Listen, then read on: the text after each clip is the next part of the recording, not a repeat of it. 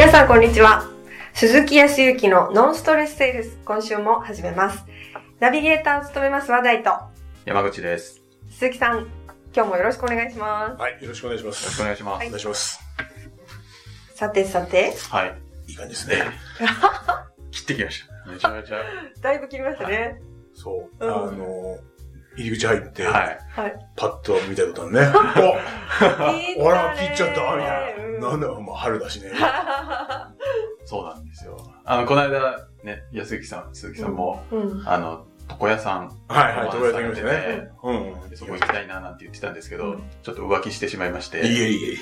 私もちょっと人から紹介されたあ、紹介でね。うんはいはいははい、行ってきてうん、で、そこの社長さんが面白いよっていう紹介だったんですねい。。へで、え。なんか、まあ、試しに行ってみたんですけど、はいうんなんか美容師が、うんやっぱ美容師だけで稼いでいくって結構限界があるので。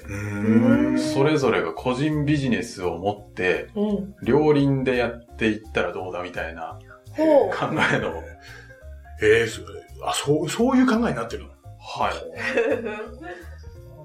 それは初耳だな、全然。そう。で、面白いなと思ってて。で、実は自分も、その美容師さんって、月一こう、みんな、まあ月一なのか、うん、まあ、一定期間ね、大体一定期間月行くじゃないですか。で、1時間ぐらいは、こう、うん。切ってる最中話をするじゃないですか。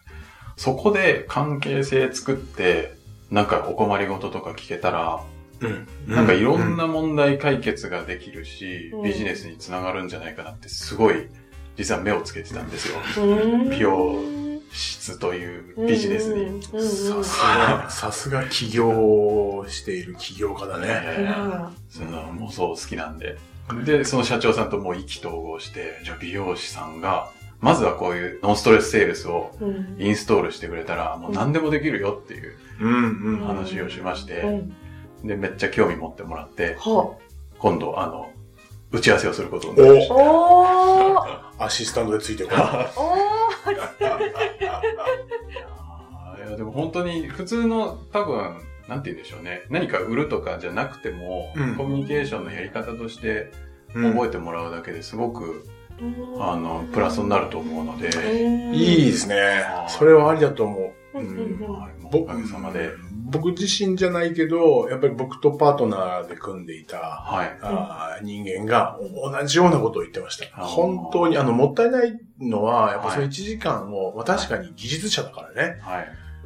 プロだから、はい切ることに集中するんだけど、でもあの1時間って、はい。ゆい、えっ、と、無二のそのお客様と自分との時間だから、はこれを何か、まあ価値にやっぱりしない手はないはいっていうところに、やっぱりその彼も気づいていて、はいもったいないんだよねい。。そうなんですよね。で、そこで、まあ時には、えーその美容室のリピーターさんをはい増やしたりとか、新規のお客さんを増やすにも、はい。なえーと最近どうなんだろうわかんないけど、駅の前とかで、はい。あの、ビラを配っている女性の方とかいるじゃない？あの美容室の見。ますね。まあ暇な時間帯とかに配ってるかもしれないけど、あの時間ってまた別に割いてるわけじゃん。はい。だったら来てるお客様に対しての時間に使った方が、はいもっとそっちの戦略を練るとかね。そうですよまあいろいろとだからあの時間って、いいね、はいその美容室っていいと思いますよ。あの時間をぜひぜひ少し考えていただいて。はい。であ今思ったな、あの、僕はホテルにいたじゃないですか。はい。そうすると、ホテルの、おが出すとか、ホテルにいた人が出す書籍、おもてなしの心とかね。えっ、と、ホテルマンが教えるえーコミュニケーションスキルとか、はい。で、キャビンアテンダントさんね、はい。僕らの時代っていうスチュワーデスさんとかっていう人が、あの、ものすごくね、美人な方がこう本とか出したりとかするじゃない？はい。それって、もしかすると美容室のはい。人ももっとそういうような、はい。業界だけの本っていうのは当然ああり得ると思うんだけど、業界を超えた本って、はい。美容室のってあんまないような気がするね。確かに。だけど、そこ極めて、はい。美容室だからあるその1時間っていう限られた時間で、はいその人といかにいいコミュニケーションをとって信頼関係を築くためのノウハウとか、うんそんなところにあったらその面白い社長さん、はい。ベストセラーになっちゃうかもしれない。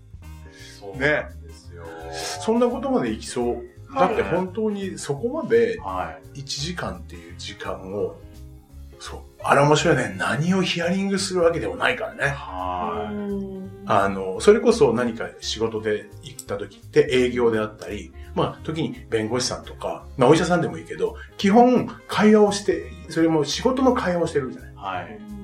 仕事になるかならないかとかってヒアリングをしてるけど、はだけど、美容師さんってい。、はい。もう本当にないもんね。そうなんですよね。あれ、何の話してもいいわけしてもいいですもんね。逆にだから話上手な人もいれば、はい下手な人も出てくるけどね。うん目的は髪を切るとかセットをするね。はい。というところだけど、うんとはいえやっぱり、はい。そこの会話って重要だよね。重要だなって思うんですよねいやいや、ちょっとまた、いろいろやってみて、ぜひぜひ。面白くなったらまたご報告したいななんて妄想、まだ妄想段階ですけど。いや、本当で すよ。はいで、もし本当にあの、もしもね、ポッドキャストが美容業界の方が聞いていて、は日頃こう、どんなところを疑問に思ってるのかとか、はいはい。そういうところから何かヒントになるかもしれないし、そうですね。逆にこんなことできるのかもしれないんですけど、そこら辺どうですかっていう質問でもなんかいいような気がするね。は何かここを起点にい。、はい。えっ、と、問題課題を解決したりだとか、ノンストレスになるっていうのがメインの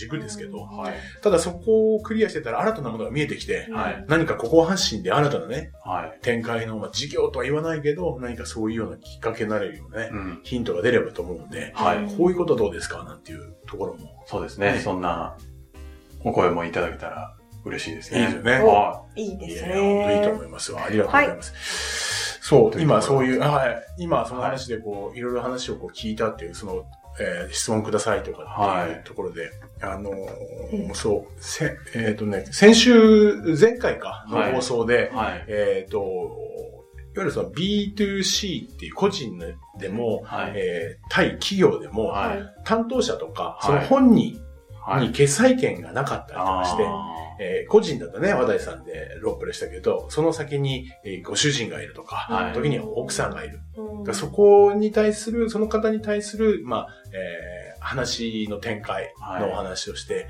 で、山口さんははい B2B で、ーはい。えー担当者が、まあ、上司とか、えーその会議にかけなきゃいけないうんとなって、はい。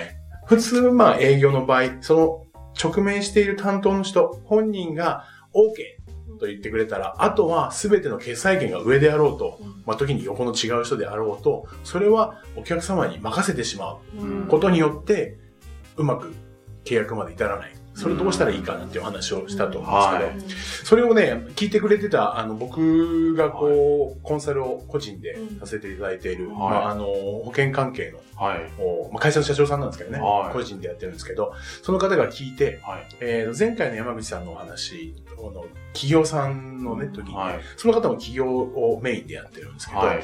えー前回のロープレの部分は、はい。えー担当の山口さんは、いその内容が非常にいいっていうふうに気に入ってもらって、はい。ぜひ採用したいっていうふうに思って、うんで、それをじゃあ次の段階として、どのようにこう進めていくのかといったら、まあ、えー次週の会議うんというものがあって、その会議で、えーきちっと、まあ、プレゼンをすれば、まあ、決まっていくのではないか。はい。はいで、。そこに対する、まあ、何か課題とか、こうしたらうまくいくんじゃないかって何かありますといったら、やっぱ資料の作成とか。はい。はい。ということで、あ、だったらその部分ご一緒にさせていただいて、はいきちっと打ち合わせをした上で、スムーズにいくようにしたら、いい結果になりますよね。っていうことで、その提案をうん。させていただいた、はい。そんなお話だったんですけど、はいはい。それを聞いた、はいその僕のクライアントさんが、はい。お確かに、あの、ぜひそれは実行したいというふうに思いますと。たまたま今同じような案件があって、おーえータイムリー。いタイムリーに。いですね。で、電話の問い合わせが来てね。ははい。とはいえ、実はその会議でだったら、はい。ね、同じように聞いて多分同じようになってくるんで、資料をはい僕の方が作っていくとか、その会議に参加をさせていただいて、説明をするうんっていうことができればは、いそれはいいんですけど、はい。同じようなケースで、はい。会議ではなくては、い定席。はまあ、仮に、その人は、えーはい課長さん、担当者が課長さんだった。あ。はい。で、まずは部長さん。はい。その後は、実は役員っていう、はいまあ、二つあって、はいおー二つ決済を取らなきゃいけない。はい。で、まあ、部長さんに聞聞こうよ、部長さんがはどう思うかっていうところで、い。はい。えー、まあ話が進んでいくっていうところまで聞けました。はい。で、その時って、じゃあ、あの、なんか問題ありますとかって聞いた時に、やっぱり資料とかって言われたんですけど、はい。で、実際に一緒に説明してくれっていうふうに言われた。その時、やっぱ資料作って説明しに行ったらいいですかね。ははい。その会議と同じような流れでいいですかねというところい。はいだったん。ですよ。うん。どうです？同じ状況だった時にね、ちょっと質問なんですけど、うんクライアントさんに、はい。えー僕がクライアントだった場合に、はい。できれば和田井さんに、はいあの、本当にいいと思ったんで、はい次はあの、部長がね、はいまあ OK って言えばその上に話を持っていけるんで、ええまあ、部長が OK しなきゃいけないんだけど、まあちょっと僕じゃあうまく説明できないんで、うんちょっと一緒に部長の前うでん。説明してもらっていいですか？あ、いいですよ。って、こう、いいですよ。はいまあ当然ね、はい。仕事計画取らなきゃいけないからはいしてるじゃないですか。はい。で、実際そう。はいで、実際に、えー部長の山口さんが同席しました。おはい。で、えー営業の和田井さん。はい。で、僕担当者。はい。ということで、こう初めて会ってお会いをするじゃないですか。はい。で前提は説明してくださいって言われたじゃないですか。はい。名刺交換します。うん挨拶します。うん。で、えー今回の経緯を話します。うん。で、次何します？ちょっと、だって、私、説明してよと、言われておりますので、言われておりますので。そう。もう説明に入りたいと思います。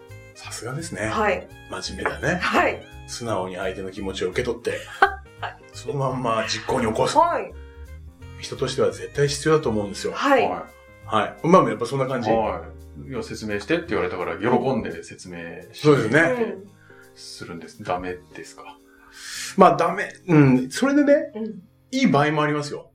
いい場合。合もあるんですけど、うんここは、その、僕自身がお伝えしているのは、はいま。あ、そもそも青木武っていうね、質問の定義の人をね、考案者がいて、その人からも、もう本当に口酸っぱく、あの、教えられた部分なんだけど、うんはい。やっぱり人間なのでね、うん人の行動の原則っていうか習性っていうものがあるので、ははい。やっぱり人っていうのは、あまあか、まずは感じてね、はいい、わゆる思って考えて、はい。こういうものが欲しいと、こういうところが問題なんだっていうふうに思って、はい。どうにかしたいっていうふうに考えて、よし、こうしようということではい。行動に起こして、えーまあ結果が出てくるっていう、はい。思い、考え、行動結果っていうふうにはい。青木先生ね、よく言いますけど、はその部分で言うと、説明とかというのはうん。どちらかというと、もう行動とか結果に対する、うん。まあ、商材、じゅものを出すわけじゃないですか。はい。そうすると、我思うに、うんその人のやっぱり思いとか考えってやっぱ人それぞれ、人は思った通りにしか動かないっていうことは、はいそれぞれいろんな思いがあるはずで、うんそこが聞かな、聞けなかったら、そこに本人も気づいていなかったら、契約するっていう行動に起こさないんじゃないかっていうふうには思っているんですよ。はいまあ実際そうなんだけど、うん。じゃあどうするのかっていうと、確かに説明してって言われたら本当に真面目なので、はい。皆さんね、説明に行くと思うんですよ。はい。はい。でも説明で言ったら、はい。何かって言ったら行動をする方に行くじゃないですか。ははい。そうな、その部分的にそうなっちゃう。うんう。うんん。さらに、えっ、と、これ、セールスサイクルっていう話。はいこれも実はその、人の行動原則から実はあれなってるんだけどね。アプローチ、プレゼン、クロージングっていうなるじゃない、はい。そう。で、えっ、と、説明するっていうのを、はいその、セールスサイクルで言ったら、はいど、どこですか？えっと、プレゼンプレゼン。あプレゼンテーション。はい。だアプローチっていうのがあるわけじゃないですか。先に。はい。はで、アプローチって何かっていうと、えっ、と、その人の。課題とか問題とかうん、こうしたいという欲求であるとかっていうことを、うんまだヒアリング、聞いていく段階じゃないですか。聞いていって、それに対して対応ができる商品、商材を用意してプレゼンテーションするわけじゃないですか。でも、その部長さん、はいの話戻るけど、その部長さんにはい説明してよって言ったら、はいきなりアプローチの段階をすっ飛ばして。はい。いきなりプレゼンに行くはい。うんとなると、うんこんにちはよろしくお願いします。まあまあ挨拶だとか前提はしてるけど、いきなり商品出して、はい。こういういい商品があるんですよって言ってることになっちゃうんじゃないか。って思そう。か、部長の、に対するまずアプローチがないってことなんですかね、いきなり。そうですねそうですね。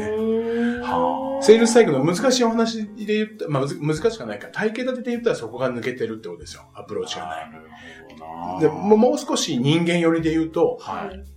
その担当の、まあ、ここで言ったら、まあ、僕が担当だったら僕の考えも当然あるだろうけれども、はやっぱり部長の山口さんの考えもあるはずなんですよ。うんうんで、まずはその考えっていうものがないと、はい。それもこの、その考えも何かの思いがあっての考えだから、うんそこがあって初めて行動に起こすわけじゃないですか。あうんだからまずは何よりもうん、これトークで僕が作って、そこまで必ずやりますけど、はい。その部長さんのやっぱりお考えとか、はい。いろいろなその思いとかもあられると思うんで、あの、今日はご説明にお伺いしたんですけども、まあ、そもそも、どうですか、えーこういうこ、まあ、今回ご提案するこういう内容についてなんですけども、うん。どのようにお考えになられます？とか、どう思われます？っていうところを聞いていく。はい。うん。はい。もっと具体的に言うと、まあ、今回の、うん、僕のクライアントさんのね、あの、お話をしているのは、まあ、保険の業界だったんで、はい。メンタルヘルスと、はい。えっ、と、労災、そのリスクをはい回避するためにはい。何かをしたいっていうのがスタートだったんですよ。うんそれで担当の人はすごくいいって言ってくれて、はい。それを説明するのに部長のところに行ってくれって言ったんですよ。はい。そうするとその説明するのではなく、はいはい。ここでははい。部長、まあそのメンタルヘルス、はい。御社におけるメンタルヘルスであるとか、うんその労あ労災はい。に対してのまあリスク管理、まあ、万が一何かあった時とかっていうのは、どのようにお考えになられてますかっていう、そこから聞いていくっていうこと。そうするとその考えが出てくるじゃないですか。はまあ会社ですから方法ずれることはないかもしれないけど。はい。何よりも本人がうんやっぱり商品が見たいというよりかは自分の思い考えを振り返ってみて、あーそうか、うちの会社としてははい。こういうものが必要なんだっていうことを言葉に出して腑に落とすから、その段階で出したのと、はい。いや、いいからいいから、あの、確かにその説明だけ受けるからって仮に言われたとしても、はいい、や、おっしゃる通り今日説明に伺ったんですけど、はい一つだけお伺いしたいのは、はいこのメンタルヘルスであるとか、労災のリスク管理については、部長としてはどんなお考えで今いらっしゃるのかっていう、そこだけちょっとお聞きできればというふうに思うんですが、やっぱり聞いてほしいんだ。あで、一言そこを言って、言葉に出すから、腑に落ちはい。て聞く体制になるんで、はい。はい。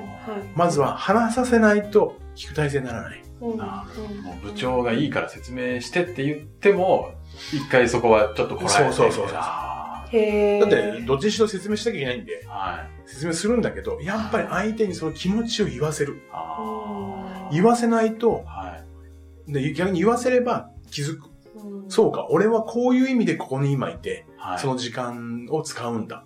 っていうところで、しっかりと、それに興味関心持って聞くことができる。は。い。なるほど。確かにそこすっ飛ばしてる人がほとんどじゃないですかね。そうね、結構、あの、皆さんね、真面目でね、うんでね、これ絶対じゃあやらなきゃいけないかっていうと、はいまあ、人の行動修正だからやってもらいたいんですよ。や,、はいやってもらいたいしや、やらなきゃいけないんで。はい。あの、ただ、明確に、実は会社がね、はい。なかなか難しいんだけど、その会社、はい。ないしはその上司はい。のいわゆる思いとか考え、うん要は本質の部分が、はい。ちゃんと部下に言っていて、担当者に言っていて、はい。そそれを担当者が、はい。その取引業者にはい。きちっと伝えられることができていて、はい。一連性のものを持っていたら、別に次説明してくれるって言ったら、重い考えが会社で全部一緒だから。だからわざわざ聞く必要ないよね。だからセールスサイクルとすれば、はい。はい。その担当者にアプローチをしたっていうことは、はい会社全体に対してアプローチしたことになるから、それは次はもうプレゼンなのでは、い全然問題ないんだよ。はい。だけど、比較的やはり人それぞれはい。なのと、日本の場合って会議って言っても、実際の会議ではないかったりとか、どちらかというはいと、上司からの指示という指示系統をまとめるためのものであって、その人の、要は会社の思いを一つにするためにミーティングしますなんて、なかなか、まあ、僕の知る限りだけど、はいあんまりないんだよー聞ね。いたことないですね。で、今回の会議で皆さんの意見が全部出て、ということは、僕らの会社っていうのは来期、こういうことで、こういう目的で行こう、みたいに、うん全員の意見がはい。ズガーンと同じ方向を向いて行っているような会社だったら、はい。多分、いいんだと思うんだ。はいいきなり部長にプレゼンしても、おお、はいそうかそうなんだ、そこが、あの、そそういう内容だったらもういいよって一発一発でグーッといくと思うんですね。はい担当者が OK だったら。はだけど、はい。少しずつ日本のね、昔ながらのでもか社長の考えがあれば、はい。特に会長の考えもあったりするし。そうなっていながら、今度は面白いもんで、お金を出す経理部門の責任者の。考え方もあるんですよ。はあ。だから、毎回その担当がいた時に、いや確かにダイレクトに行ったりとか繋がってればいいけど、はい。一回一回ちゃんとその人の考えとかを聞くっていうことから、プレゼンテーションに入るっていうことをしないと。全部つ、あの、シャッター下ろされちゃう可能性がある。そう、あの、僕がクライアントさんの中でも本当に多いですよ。はあの、本当にその担当者いいって言ってくれたんですけど、やっぱね、上がね、うまくね、いかなかったのでも、今回しょうがないですねって言っちゃうんですよ。あ一見、ここで、それこそヒアリングね、はい僕がお伝えしてる質問型のはい営業の部分がうまくいったと思って、あ。はい。それは向こうのせいだと思っちゃったんですね。相手のせいだと思っちゃったんだけど、いや、実は違って、なるほど。B2B の場合、の場合は、人っていうのが一つの大きい会社だから。全部に対してそれが一気通過になっていかなきゃいけないので、はい。そのためには一個一個ね、なるほど。ちょっと手間というか。いやーありましたかもしれないですけど。本当に過去にあったのは、やっぱ法人の保険の契約で、はい社長さん良かったんですよ。まあ、すすごいね、大きい会社で、結構、ほんとまあ、業界でいうとあるうんメーカーさんなんですけど、はいえっ、と、世界でも3本の指に入る、はいまあ、ある機械のメーカーさんなんですよう。んただそんなメジャーじゃないんですよ。工業的なものだから、はあんまりこう、個人の人が持つようなものじゃないんで。はい。で、そこの社長さんに、まあ、企業の保険をご提案をして、はい。結構ね、あの、売り上げも良かったんで、もうそれでいこう。家族全員だとか、まあ、社員の部分持ってて、かなり大きかったんですよ。おーもう社長トップですよ。はい。もう絶対もう、もう次契約だと思って、じゃあ次回契約書だとか、そこまで行ったんです。はい。そうしたら、はえっ、と、途中で、い。はい。えー何日か前だったと思うな、もう少し忘れたな、でも、うん、一週間というよりかもう、2、3日前ぐらいにですよ。はい。アポイントが入ってて。はいで電話がかかってきて、はい。鈴木くんごめん、ちょっと相談があるんだけどさ、どうしました？って言って。うんその時に超ドキッとするんだよね。うわ、来た。ますよね。うわ、来たし。このタイミングで電話来るか。まあそこで来るでいいことはないよね。あでもそういう人だったら超面白いけどね。はい。3日前ぐらいに電話して、ーちょっとさ、相談があるんだけどさ、はいって言って、えー、何ですか？ってドキッとするじゃん。はい。いやー、でも本当にいい保険だよねって言ってくれたらいいよね。はい。そんなんでもないじゃん。そうしたら本当に、いや、実は、僕はいいと思ったんだけど、会社の経理部門の長がね、うん。ちょっと今のタイミングじゃないんじゃないですかっていうことで言われて、それはやっぱり優先するべきことはこっちであったり、えーこっちの部分にお金を使うことがまず優先で、その次の段階だから、まあ、あと2、3年はこういう形は取らない方がいいんじゃないかっていうふうに言われちゃってさ、でもやっぱりそうだと思うんだよね、俺もね、ということで、つって、アウトーっていう感じだったんですよ。えー。っていうことはもう今のことで言ったら、はい。まさに経理部長とかの、はい。これを、この契約を、まあ、この国章に守られて、はい。えーまあ、今後ね、会社をこうより良くするために、あと何かこう、通らなければいけない道であるとか、はい。えークリアしなきゃいけないことって何かありますってことが聞けてたら、い。や、まあ、最終的には、あの、経理部長が、まあ、お金をやってるから、そこの決済取るんでね、っていうことが聞けてれば。うん確かに。それで、そこで、経理部長とかってどのようにでもこれ思われますかね？って言われたときに、まあ、仮に社長前向きで、はい。いや、いいっていうふうに言うんじゃないの？っていうふうに言われたとしても、はいえ、本当にそう思いますって、こっちやっぱり疑っとかないといけないんでね。うん今思えばなるよ。ほど。で、その後はいくつかそういう案件はあったけど、うんはえ、本当にそう思います？え、ど、どんな方なんですか？とかはいいうふうに聞いて、うんいや、大丈夫だと思うよ。まあ、ただね、結構お金にシビアですからね。どうなる、うんまあ、そこはなんか言われるかもしれないけどね。い。ああ、そうですね。でも、どんなお考えなんでしょうね？経理部長って。はい。この部分の故障の部分に関して。いやー、それはちょっとわかんないかもしれないよね。まあそうですよね。やっぱ経理部長には経理部長のお立場もありますし、お考えもあるでしょうから、あもし差し支えなければ、経理部長の考えであるとか、どのようにこうしていきたいとかっていったところも含めて、ーはい。お話をお聞きする中でご提案というかご説明をするっていう形も取れますけど、そこら辺はどのように思われますか？って言ったら、はい。そこで、いや、今優先順位がこうだこうだって、あってそこで話ができるじゃない？うんそうするともっとよかったね、その時にね。なるほどな。まあ全て後の祭りですから。うん。なるほど。それはもう、それでおしまいになっちゃった。そうそう、それはもうその時に。あ、でも、その後に、えっ、と、2年も待たずに、はい。えーお話が来て、結構仲良くさせていただいててね。う、ん。それは、はい、あのー未だに、まあ僕は一旦保険は退いてますけど、はい。えっ、と、校舎の人におはい。任せしてる分は、へー。はい、あの、更新をして、ちょうどね、半年前ぐらいに一回はい。連絡来て、はい。お続いてはいますけどね。素晴らいやいや、でも、後の祭りって言ったけど、はい本当に振り返ってね、はこうやってなぜ悪かったのかとーか、はい。逆にこうすればうまくいく。やっぱりそこって振り返るのも必要でね、はいちょっと話はずれちゃうけど、それがあって積み重ねていって、いい形にね、ブラッシュアップしていくっていうのも必要ね。い。そうですね。まあなのでね、ぜひね、上、上の人に行った時に、いきなり説明でなく、はい多分今の日本の状況であったら、その人のやっぱり考え、もう上の人にも考えがある。はいさらに、えー上の人とか、はい。横の人にも考えがあるから、そこをきちっと、まあ、こっちで言ったら踏んでいくとか積んでいくことをしていくことによって、きちっとゴールをね、切ることができるというのが、まあ今回ちょっと補足して、たまたまね、はいあの問い合わせというか、はい。質問があったんで、それに答えさせていただいたっていう感じでございます。はいうんはいありがとうございます。ありがとうございます。はい。じゃあ今日ははいこ。こまではい。はい。よろしいでしょうか。はい。えー、ノンストレスセールスでは皆様からのご感想ですとかご質問をあのお待ちしております。あのー、ポッドキャストの下の概要のところから質問フォーム入れますので、うん皆さんよろしくお願いします。はい。はい。それでは今日はここまでです。どうも。ありがとうございました。ありがとうございました。